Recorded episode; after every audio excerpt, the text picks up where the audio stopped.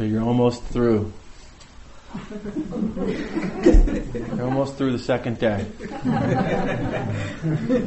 Congratulations. Yeah. Hopefully, uh, the first noble truth has been uh, showing itself to you. This noble truth of suffering that Mary Grace so eloquent, eloquently uh, spoke of last night. And I'm, uh, I'm charged with the uh, assignment of bringing uh, the, the second noble truth to you.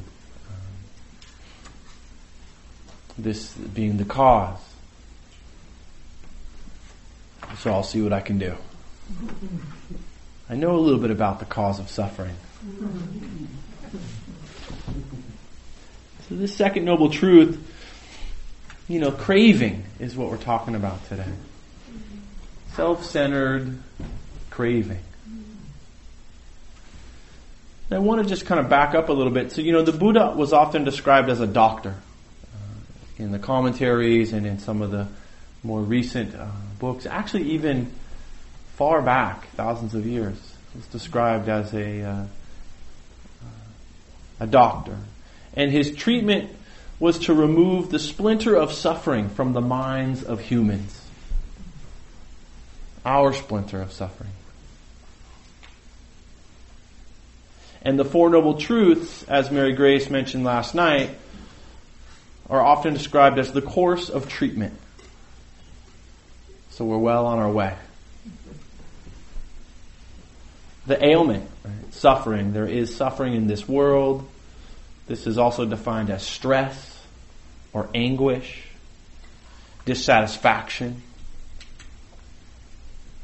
Dissatisfaction with the way things are, as Mary Grace pointed out last night. So I consider that the ailment. The diagnosis, the cause of suffering is craving. And Ajahn Amaro uh, describes uh, the Buddha's words, or has translated the, the Buddha's words of uh, the second noble truth like this. This bhikkhus, bhikkhus means monks, but you know, meditators. This bhikkhus is the noble truth of the cause of suffering. It is the craving, compelling, intoxicating, which causes us to be born into things again and again. Ever seeking fresh delight, now, here, now, there.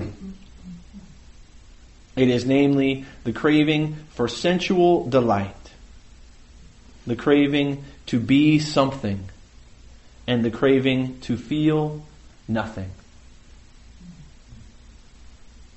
And that last line really stuck with me when Bob shared this with me the other day. The craving to be something and the craving to feel nothing. Because man, I can really relate to that in my own life, growing up, wanting to be something other than what I was and wanting to feel nothing. Definitely not what I was feeling. So I understand a little about this cause of suffering. So we are often trying to hold on to, push away, or numb out of our experiences. And this is the craving to have things be other than they are. This is the cause that the Buddha talked about. So I'll get more into that. I'm going to finish the, the, the description of the medical model of the Buddhist teaching. So we have the ailment and the diagnosis. Then we have the prognosis. An end of suffering is possible. This is good news. Right? This is a good prognosis. The end of suffering is possible. And Richard's going to help us understand that a little bit more tomorrow. So then the treatment, the medication, if you will, or meditation, this eightfold path that actually Bob's going to let us know a little bit about.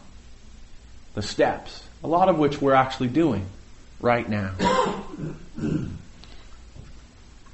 so over the past few days, you know, hopefully you've seen this ailment.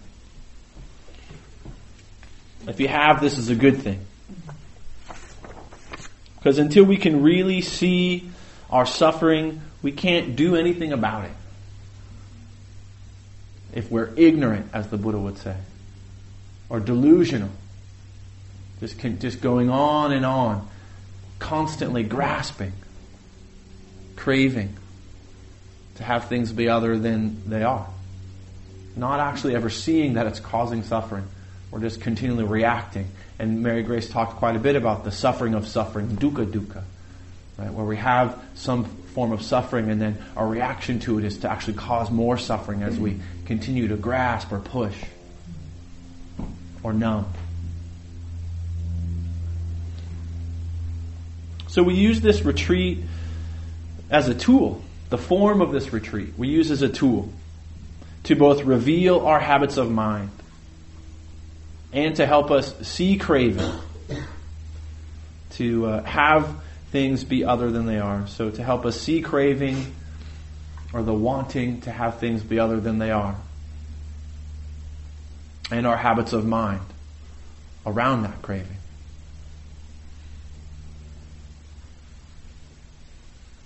Whether it's cold or warm, or the food is good or not so good, or we like our roommates or we don't like our roommates, or we're, we don't want to walk, or it's raining, whatever.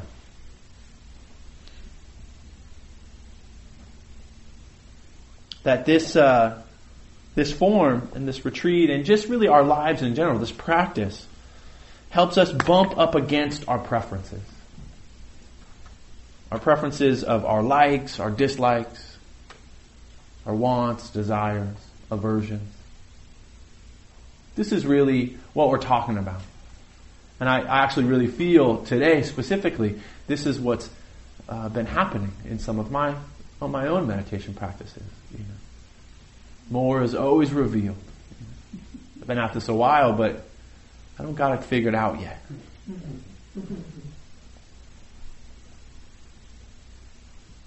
So I call this a laboratory because we're in a controlled environment to some degree. To some degree, it's controlled. All of our basic needs are met, yet we still want. Don't we? Yeah. And this is this is you know what I'm talking about when I'm talking about preferences. You know, this quality of craving, wanting things to be other than they are my bed was a little softer or a little harder. You know, the food was a little spicier. Actually, tonight's pudding was a good reminder for me of wanting, craving. I had two. but I was fully aware.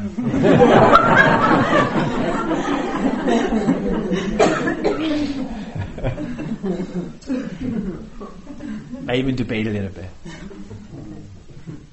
So in our lives, you know, we're often unconscious in our lives outside of here. We're often unconscious uh, in, and we're making these decisions to avoid suffering.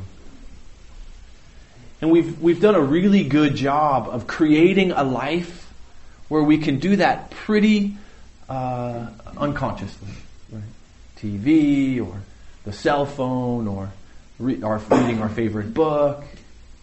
And so when we come into this retreat environment, or, you know, our friends, or just the, the, so many, I'm sure you could think of all the things you're missing right now, those are the things. So we, we get kind of instinctual around avoiding suffering. And so we don't even really see the craving because we're just feeding it. So when we come into this kind of environment, it's like a laboratory or an incubator. You know, we're turning up the heat a little bit.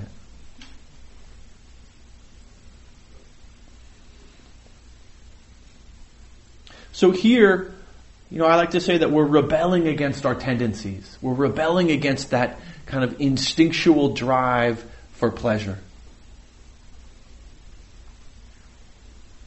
This is a good thing because it's what's revealing uh, the cause of our suffering. This meditation is a fierce practice in the way that it reveals the stark reality of our everyday mind. We are constantly murmuring, muttering, scheming, wondering to ourselves under our breath or in our own minds, trying to comfort ourselves.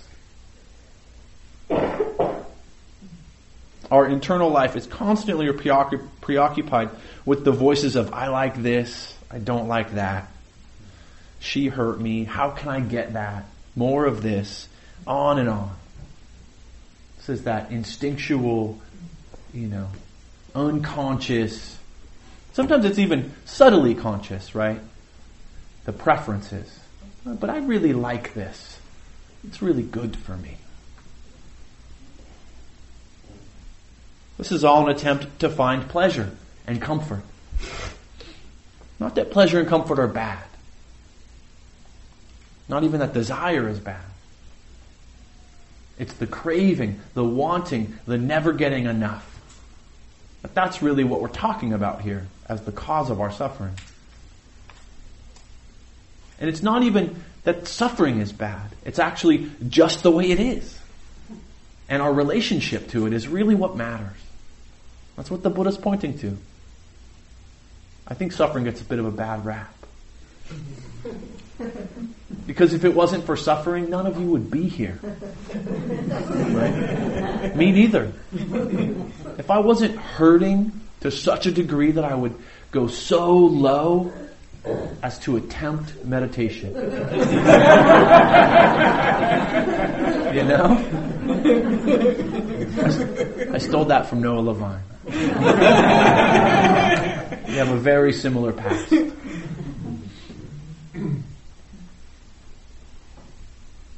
that our internal life is constantly preoccupied with these voices, right? We're attempting to find pleasure and possibly avoid discomfort or avoid unpleasant thoughts and feelings. That we're kind of geared that way. Really, since, you know, I mean, if you believe in evolution, right, since we began to evolve into the higher life form that we are now. If you're buying that. In, in what's called the old brain or the reptilian brain, we have this, this desire for pleasure, for comfort, and this uh, aversion to discomfort or things that might kill us. It's very old. And the Buddha saw this without any kind of, you know, scientific devices or brain scans. Pretty remarkable, actually that only now, you know, thousands of years later, uh, science is catching up and doing a good job of it, actually. So this vipassana, insight meditation, takes the untrained, everyday mind as a natural starting point. We come in here with all of our stuff, all of our patterns and habits and likes and dislikes. And we say, okay, don't talk or look at each other and sit and walk and sit and walk. You get to eat a little bit and we'll check in with you to make sure you're not going crazy every couple days.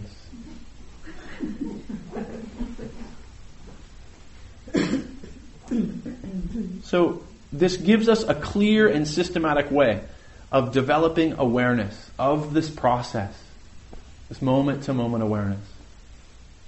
When we begin to give attention to the moment as it arises. We see the movement of our minds as we try to keep our attention on one thing, like the breath or walking. we try to keep our attention on just one thing, when we start to see, we often discover how completely out of control our minds really are.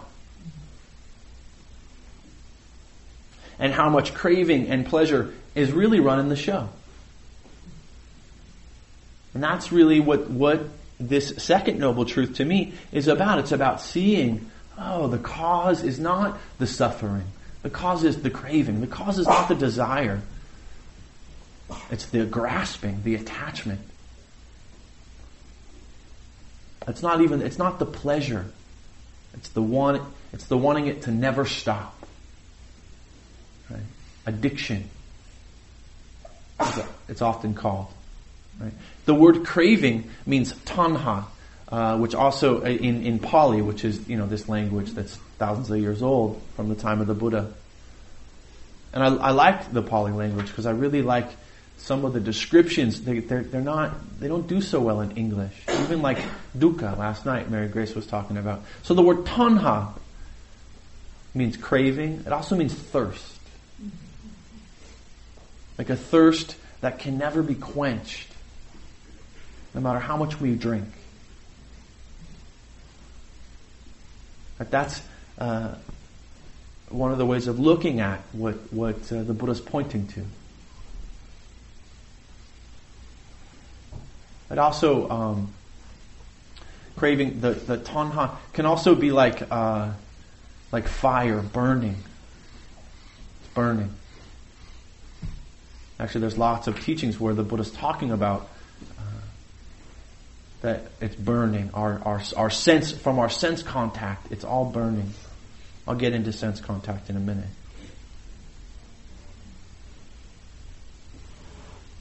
So we realize that our mind has a mind of its own, right? It's flighty, goes where it wishes. Words of the Buddha. That we identify with our preferences as me and mine. This is mine. I'm like this. And this is ultimately the problem. That we're craving as, uh, as Ajahn Amaro said. Back here somewhere.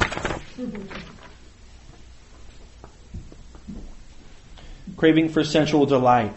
Craving to be something and to feel nothing.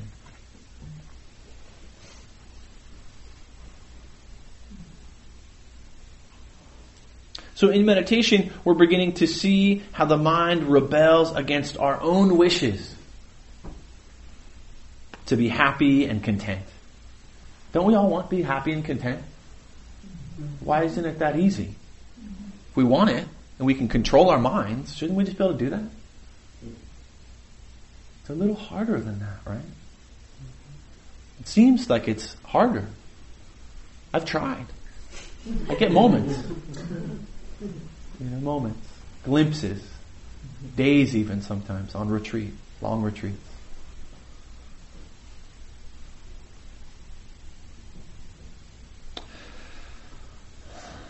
So we, yeah, we want to be happy and content with the way things are. Whatever it is, right? Sitting, walking, eating, taking a shower, whatever. Can we just be happy and content with that? It'd be nice. That's our goal. we can begin to see this craving and at its very base level. Right? And in the suttas or the teachings, uh, this is described as Vedana. And Vedana in Pali uh, means to feel or to know. So to feel or to know, Vedana. We, we often call it feeling tone. So feeling tone, pleasant, unpleasant, neutral. Mary Grace talked about it this morning. Skillfully enough to not give it away too much. and I'm only going to allude to it today because tomorrow morning it's going to be actually tomorrow's whole day of practice focus.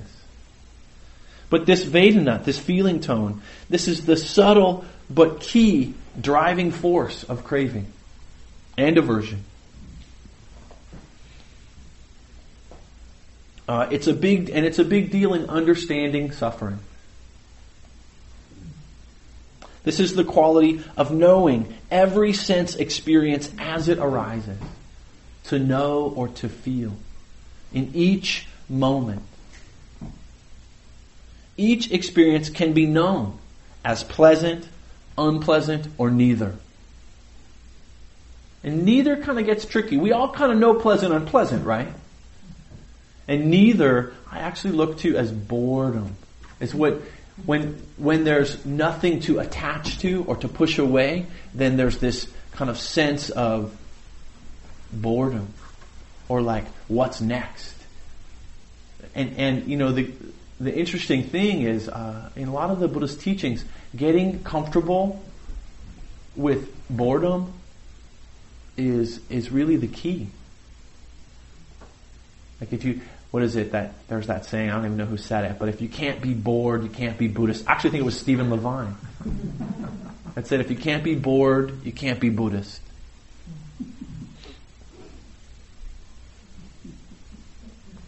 So this quality of knowing every sense experience. At the moment of sense contact, there is a feeling tone which informs our perception. And, and the perception of that experience is uh, a lot based on whether it's pleasant, unpleasant, or neither. By sense contact, I mean eyes, ears, nose, touch, taste, and mind. And the way in which each of those organs or each of those sense doors has contact with an experience. so we smell something. It's either pleasant, unpleasant, or neither. We taste something. It's either pleasant, unpleasant, or neither. A thought arises, either pleasant, unpleasant, or neither. This is what I mean. and to the degree in which we grasp or avoid or push away, it's to the degree in which we suffer. So we'll focus on this more uh, in tomorrow's instructions, this aspect of feeling tone.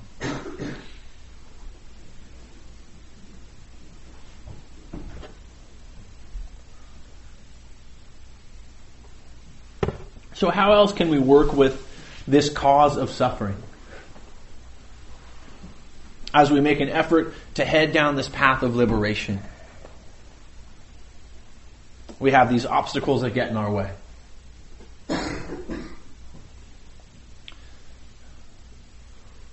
The comforting thing is that we all know about these obstacles. We've all experienced them. They hinder our efforts to make meditation.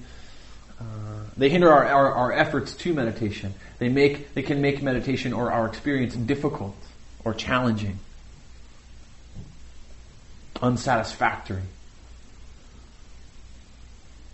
Honestly, how many people thought about leaving since you've been here? Honestly, come on. A couple of them. Yeah. The veterans have already they've already been on this ride. They know.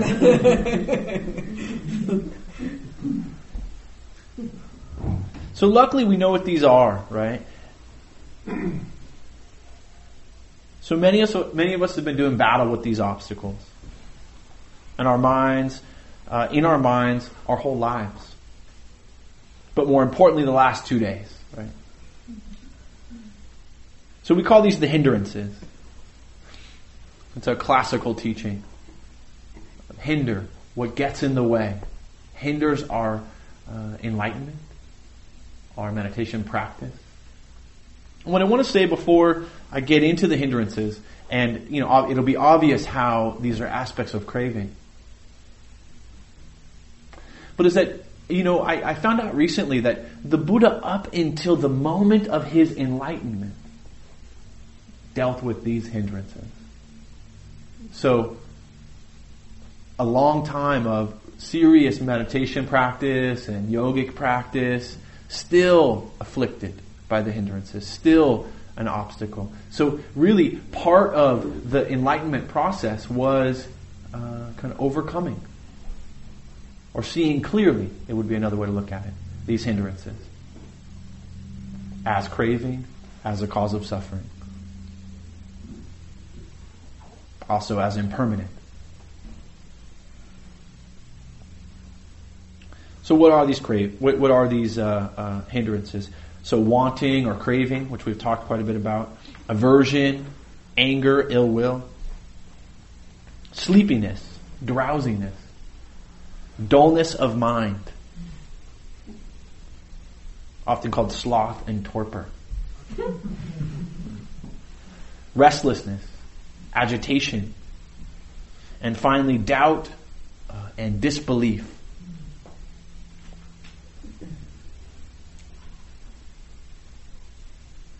So, how might we uh, use these experiences, or how might we come up with these experiences in our practice? I have a few examples of how you may have experienced them thus far. Might fit, might not, but you'll be able to recognize it. Wanting, craving, right? Uh, craving clouds our view of, of the present, right? We start thinking of all the things we missed, all the things that we're missing from home, that you know we don't uh, that we don't have, right? Wanting or craving things to be different than they are. If only I had, then this would this experience would be just what I wanted, right?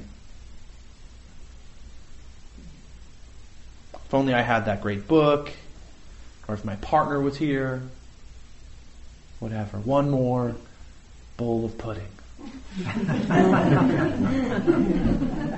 then I'd be happy. So the next is aversion, anger. Sometimes we get heated up or taken over by our emotions, thoughts, memories, lost in a story. Or we're just feeling resistance. I don't want to try anything new or different. My example of this is kale. I don't like kale. Have aversion. But you know what? I tried it. It's not bad. But I had a serious aversion to it for years. It, it had lots of representations. But, you know, not so bad working with the aversion. Sleepiness, drowsiness, right? We all know what this feels like. Maybe some of you are feeling it right now. It can be like trying to walk through mud, right? This feeling of sluggishness, a slowing in the mind. Walking meditation, standing up meditation, opening your eyes during meditation, all can be helpful. And know that, you know, also know that as uh, retreats progress, uh, sometimes sluggishness uh, moves away as we settle in. There's this rousing factor, right? effort, energy, which can come. But the opposite of drowsiness or sleepiness is agitation. We have to be careful. Agitation, the opposite of sleepiness. We get stirred up, right? The mind is bouncing around. It's often called monkey mind, like the way a monkey, I don't know if you've ever been to Asia, but I've, I've, I've been bitten by three monkeys actually. And monkeys, they'll perch and then jump from one branch to another branch to another branch. Take time to rest for a moment and then they're off again. Just like the way our mind can be when we're restless. And so it's important to pay attention to this agitation. Sometimes we, we have a lot of energy that makes us restless. We think there's so many other things I can be doing right now besides sitting here. You know, this may have happened for you in the last two days. You know. Sometimes it's even so much as like, wow, maybe I'll just go for a nice hike.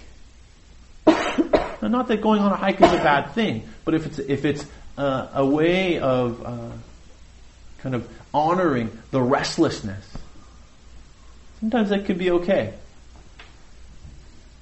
But if it's a, you know if it's pushing away from what the experience is like,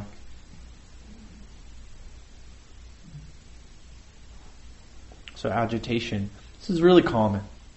Right? Sleepiness is very common. Agitation is very common on the other side.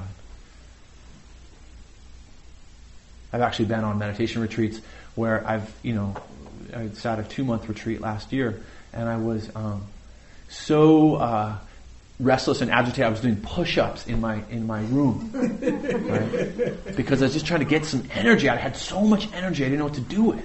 My mind was not settled anymore. It had go went from settled to agitated, and then I got a little bit of energy out and continued my practice, and then it settled again. It was great to watch it. Mm. So the next aspect, uh, and the, the last of these five hindrances, is doubt or disbelief. So doubt and disbelief. Why the hell did I come on this retreat? right? I can't do this. Meditation's not for me. This is some of the some of the words of doubt, disbelief, or belief, or the disbelief that uh, that this meditation stuff can be helpful. It's kind of like contempt prior to investigation, because once you practice, you begin to see the benefits pretty quickly. I think. I mean, it was for me. I got hooked kind of early. I was 16 when I first meditated, and I was like, wow, this stuff's all right. I didn't do it for like five years after, but I was, I had a, but I had a positive first experience.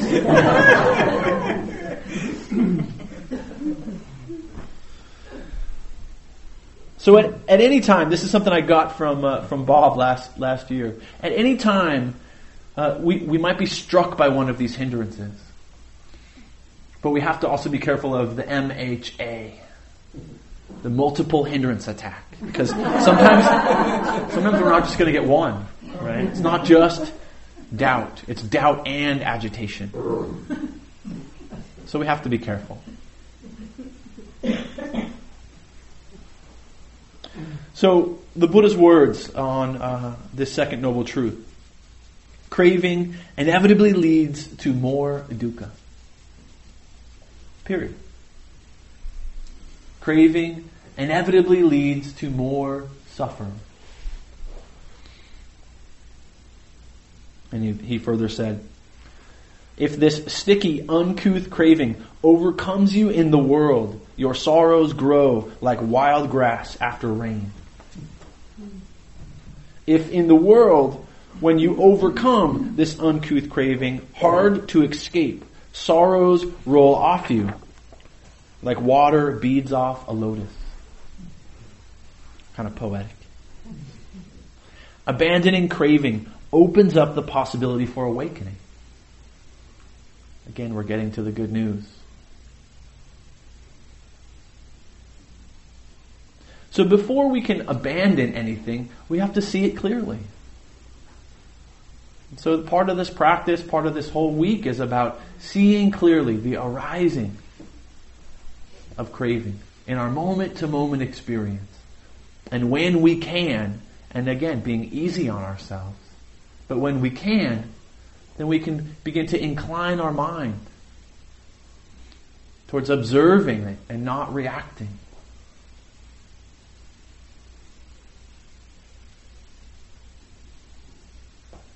His Holiness the Dalai Lama talked of the root cause of suffering being ignorance and grasping, right? clinging to things that change. According to His Holiness, uh, the Buddha and the Buddha's teachings, the root cause of suffering can be eliminated by awareness of the mental states as they arise. So, pointing back to this uh, Vedana, this feeling tone. So as there's sense contact, there's feeling tone. Pleasant, unpleasant, neutral. If we can be in that, in that level of awareness, which can be quite difficult, but we'll practice it. I think you're ready. And then if we can be in that in that space and be have awareness of the feeling tones, then we can actually uh, be aware of uh, the craving or the aversion as it arises or the neutrality of it. And this is key. This is key to our liberation.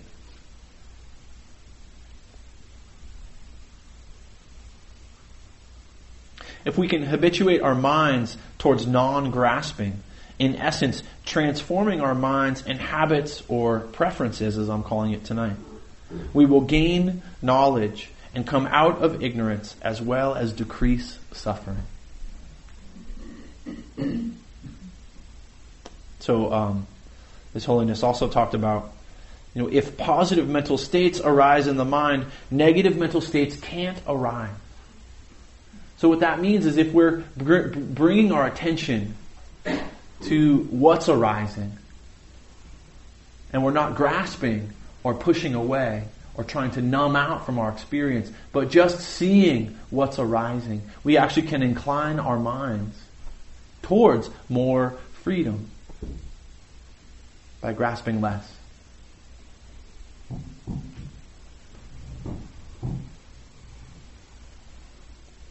If we focus on uh, selflessness in action and meditation and develop uh, mindful awareness of the way things are, we will suffer less.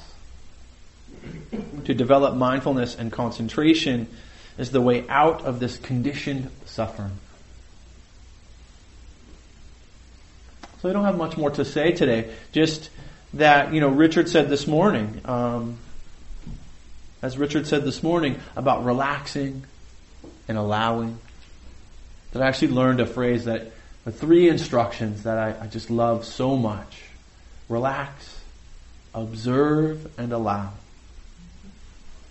From moment to moment, if we can relax into each new breath, observe what's arising, pleasant, unpleasant, neutral, and allow whatever's arising to stay for its time and pass away as all things do without the rope burn that we get from grasping or the, the uh, pain of pushing constantly the effort it takes to continue to push experiences out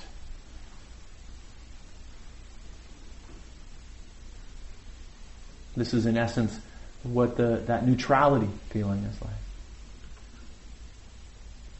I was kind of blown away when I first learned that I was the cause of my own suffering. I was like, what? There's so many things that have been causing me suffering. It was my idea at the time. But I was kind of blown away. No, no, the Buddha was really clear. It's our craving, our craving that causes the suffering.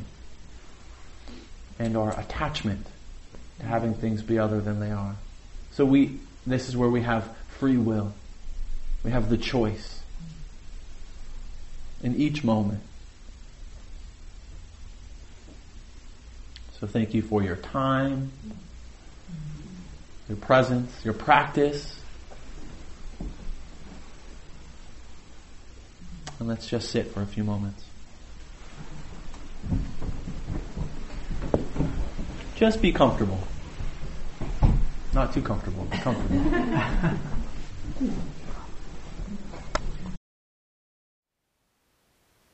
Thank you for listening. To learn how you can support the teachers and Dharma Seed, please visit dharmaseed.org slash donate.